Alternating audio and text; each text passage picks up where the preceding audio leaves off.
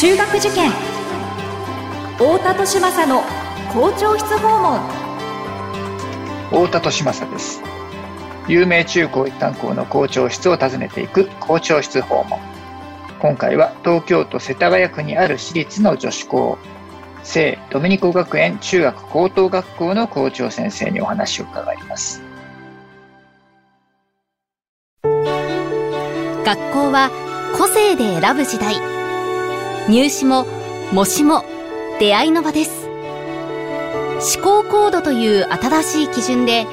子どもたちと学校の可能性を広げたい。私たちは首都圏模試センターです。太田利政の校長室訪問。文化放送ポッドキャスト QR 太田利政の校長室訪問。それでは聖ドミニコ学園中学高等学校の校長高橋幸子先生にお話を伺っていきましょう。高橋先生よろしくお願いします。よろしくお願いいたします。はい。聖ドミニコ学園中学高等学校と、場所的にはどんなところにあるんでしょうか？え世田谷の岡本というところにありまして、うん、はい。なかなか由緒のあるところではありますけれども、近くに絹田公園とか、世田谷美術館とか、大変閑静なところにあります。はい、まあ、住宅街ですね。ですなるほど、なるほど。えー、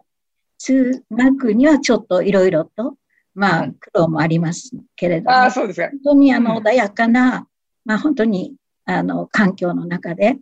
子供たちは学校生活を行っているかなというふうに思っております。はい、なるほど。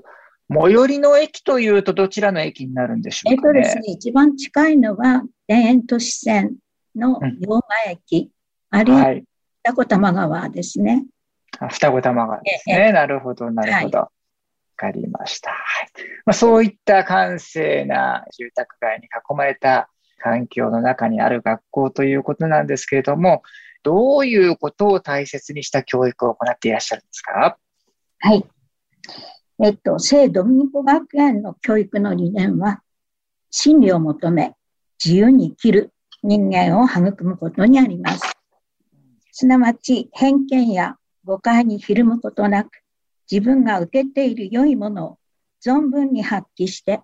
自分らしく幸せに生きる人間の教育を目指しています。聖書の言葉で、あなたたちは真理を知り、真理はあなたたちを自由にすると書かれています。なるほど。キリストとの関わりの中、神に向かって一人一人を大切にし、人と人との交わりを大切にするキリスト教世界観に基礎を置いた理念のもとで、歴史の中で生き生きと自立することのできる生徒を育むことが、聖ドミニコ学園の教育理念です。なるほど、なるほど。先生からご覧になって、あの生徒さんたちってどんな、え雰囲気だったりとか、あと学校の校風って今どういう学校だっていうふうに思われてます？とってもあったかい学校だっていうか、まあ、子どもたちが恵まれた環境の中で育って、愛を,、を十分にですね、両親、あるいは家族、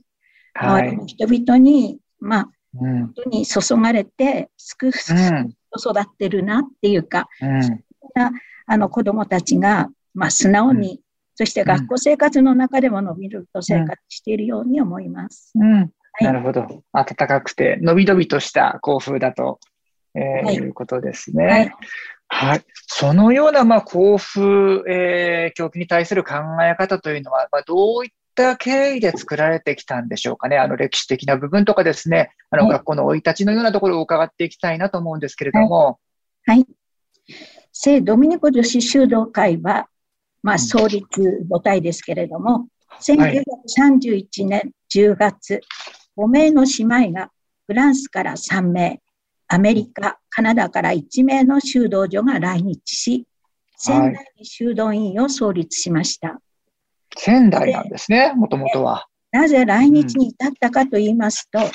仙台のカトリック元寺教会の主任をされていた、主任司祭をされていた、カナダ人のドミニコ会の神父様から、世界大恐慌の中、東北地方の凶作が続き、貧しくて育てられない赤子を教会の前に置き去りにされる状況がありました。なるほど。この孤児たちをお世話する修道場、私たちの修道会にとミッションの依頼がありました。そのため、仙台の地に孤児になった子供たちをお世話するために、今の前身である仙台天使園を設立し、修道女たちは母親代わりをすることになりました。なるほど。で、フランス語でお母さんのことをメールと言いますが、自らメールとして母のように温かな愛情を持って多くの子供たちの成長に寄り添いました。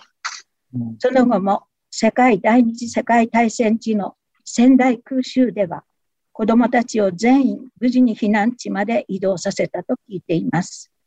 また、里親に送る子供を日本の修道女の一人は自分の戸籍に入れて送り出したという話も聞いています。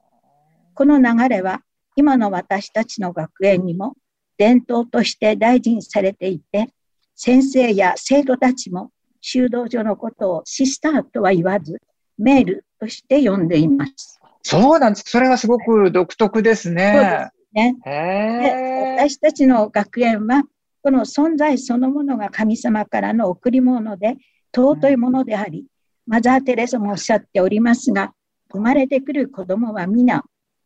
人種も宗教も出自も関係なく、神様の子供であるから、尊い存在であるという姿勢を貫いていると私は思っています。なるほど。あの、ま、カトリックの学校だということですよね。はいはい、で、あの、この日本にもあのカトリックの学校たくさんあると思うんですけれども、その生い立ちというか、どうしてその日本にその修道会が、もしくはその、えー、修道士の方々いらっしゃって学校を作ったのかっていう、まあ歴史を紐解いていくと、例えば広島の原爆があったりとかですね、あるいはその明治維新のあの混乱の中で、えー、女子教育が十分に行われていなかったりとかっていうことで、その困ってる人たちが行く、あの、いるところに行こうって、そういう精神がもともとございますよね。そうですね。ね、ドミニコにおいても同じような形で、それがまあ仙台がもともと、あの、この修道所の方々5人が降り立った、えー、土地だったと。はい。えー、そこがもともとの、えー、オリジナルになるわけですね。まあ、そういったその、えー、キリスト教の精神、あるいはそのカトリックの精神を土台にしている教育だということ非常によく分かってたんですけれども、これちょっと先生にあの、まあ、あの、無茶なお願いをしてしまうんですけれども、この聖ドミニコ学園中高流の教育のエッセンスをですね、うん、あの、例えばその、えー、男の子のご家庭とかでもですね、あの、一般のそのご家庭でも取り入れるヒント、子育てのヒント、もしくはアドバイスみたいなことをですね、一言いただけたらありがたいなと思うんですけれども。わ、はい、かりました。えー、はい、旧約聖書の最初のところに天地創造物語がありますが、創造天地創造ですね。で、創造物語なんですけれども、はい、創造主である神がお作りになったすべてのものをご覧になって、それは極めて良かったと書かれています。すべて作られたものは良いものであることを教えています。うんうん、結婚し、愛の実りであるお子様の誕生の瞬間は、無事に生まれてきてくれたことに感動します。そして我が子をよしよしとあやしながら、親と子の愛が育まれていくのだと思います。この世に生を受けることは存在そのものが素晴らしいということと言えますね。人は生まれながらにこの世で必要なものを持って生まれてくると言われますが、その子供の良さを引き出すように、周囲が環境を整えてあげることで、子供は自分の力で成長していくと考えます。学園の姿勢は、みんな違ってみんないいという関わり方を大事にしています。うん、ですから、他者と競争するのではなく、自分と向き合いながら、個性的で心豊かな女性に成長していっているように思います。はい。一つの例ですが、私の高校3年生は、幼稚園から15年間を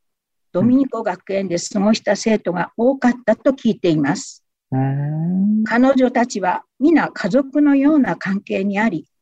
受験においては指定校推薦でもし競合してしまい、一人が悲しい思いになったらかわいそうだという思いで、多くの生徒が一般受験を選択し、自分の目標を達成していきましたとの話を保護者から伺って、人を思う優しい心に驚きました。うん、